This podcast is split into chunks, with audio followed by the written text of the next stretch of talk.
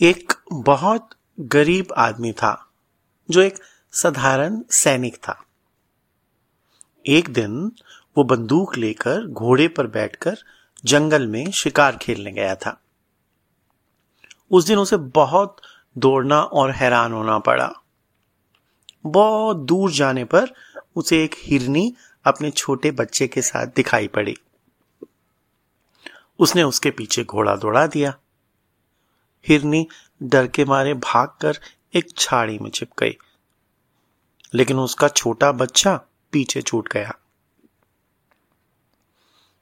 तो उस आदमी ने हिरनी के बच्चे को पकड़ लिया और उसके पैर बांधकर घोड़े पर उसे लाद दिया। बहुत ढूँढने पर भी जब उसे हिरनी नहीं मिली तो उस बच्चे को लेकर ही वह लौट पड़ा।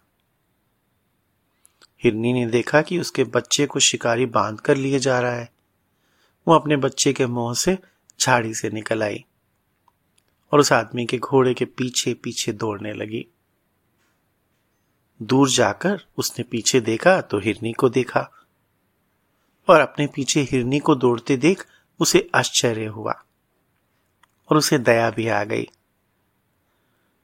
उसने उसके बच्चे के पैर खोलकर घोड़े से उतार दिया। हिरनी प्रसन्न होकर अपने बच्चे को लेकर भाग गई।